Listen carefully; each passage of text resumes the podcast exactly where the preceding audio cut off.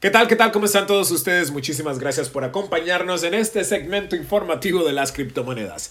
A ver, normalmente yo trato de no utilizar etiquetas en mi vocablo o en artículos, ya que creo que nos limitan mentalmente y esto se refleja en nuestras acciones cotidianas. Pero hoy en día pues voy a tener que usar la etiqueta primer mundista y tercer mundista para poder explicar lo que vamos a compartir. En la industria criptobancaria y sus ramas hemos visto una oposición drástica de los países denominados como primermundistas. La mayoría de estos países históricamente llegaron a esa posición utilizando el poder, la esclavitud, el robo y la manipulación contra grupos de menores recursos. Y después, ya establecidos, crearon leyes para proteger su nuevo imperio. Pues la revolución de criptomonedas las cadenas de bloques y todo lo que yace de esta nueva tecnología está cambiando la concentración de poder en el mundo rápidamente. La tecnología hace que todo crezca y se transforme de manera exponencial. Tuvieron que pasar 75 años para que el teléfono llegara a 50 millones de usuarios, algo que el televisor o la televisión lo logró en 22 años.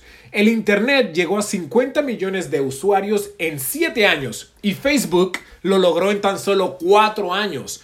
Pero videojuegos como Pokémon Go alcanzó la cifra de los 50 millones de usuarios en tan solo 19 días. Así que sobra decir que tecnologías criptoeconómicas van a alcanzar una cantidad de usuarios impresionante en muy poco tiempo. Así que tenemos que poner mucha atención. Mientras gobiernos como el gobierno chino prohíbe todo lo relacionado con las criptomonedas y la tecnología ah, de la cadena de bloques, hay países como las Bahamas que adoptaron el Sand Dollar, una versión digital del dólar bahameño. Y estas naciones como las Bahamas están abriendo sus puertas a compañías relacionadas con las criptodivisas. ¿Qué más decir del Salvador? La primera economía en adoptar Bitcoin como moneda nacional. En África, países como Kenia, Nigeria, Sudáfrica, Tanzania están entre los primeros 20 mercados con mayor índice de adopción de cripto en el mundo. La adopción de mecanismos de pago como M-Pesa, tarjetas de crédito y puentes de pago están impulsando el interés de África en las monedas digitales a medida que disminuye el uso de efectivo fiduciario en las principales economías ah, africanas.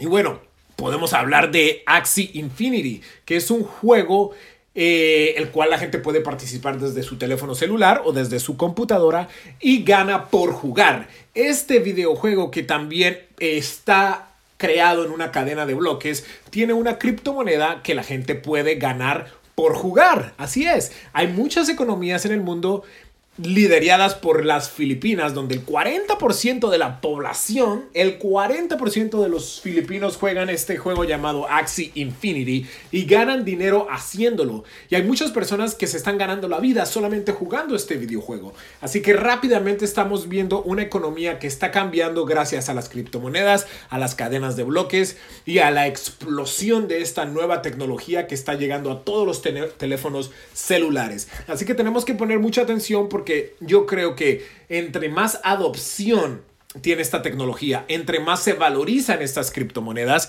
más se pueden posicionar economías como El Salvador, las Bahamas, Filipinas, Venezuela, Venezuela, perdón, como una nación financieramente poderosa por adoptar las criptomonedas y esta tecnología mucho antes que otras naciones del primer mundo. Muchísimas gracias por su atención. Yo soy Yaro Celis y me pueden encontrar en aprendeconyaro.com, aprendeconyaro.com o me pueden enviar un mensaje de texto al 323-977-9276. 323-977-9276. Gracias.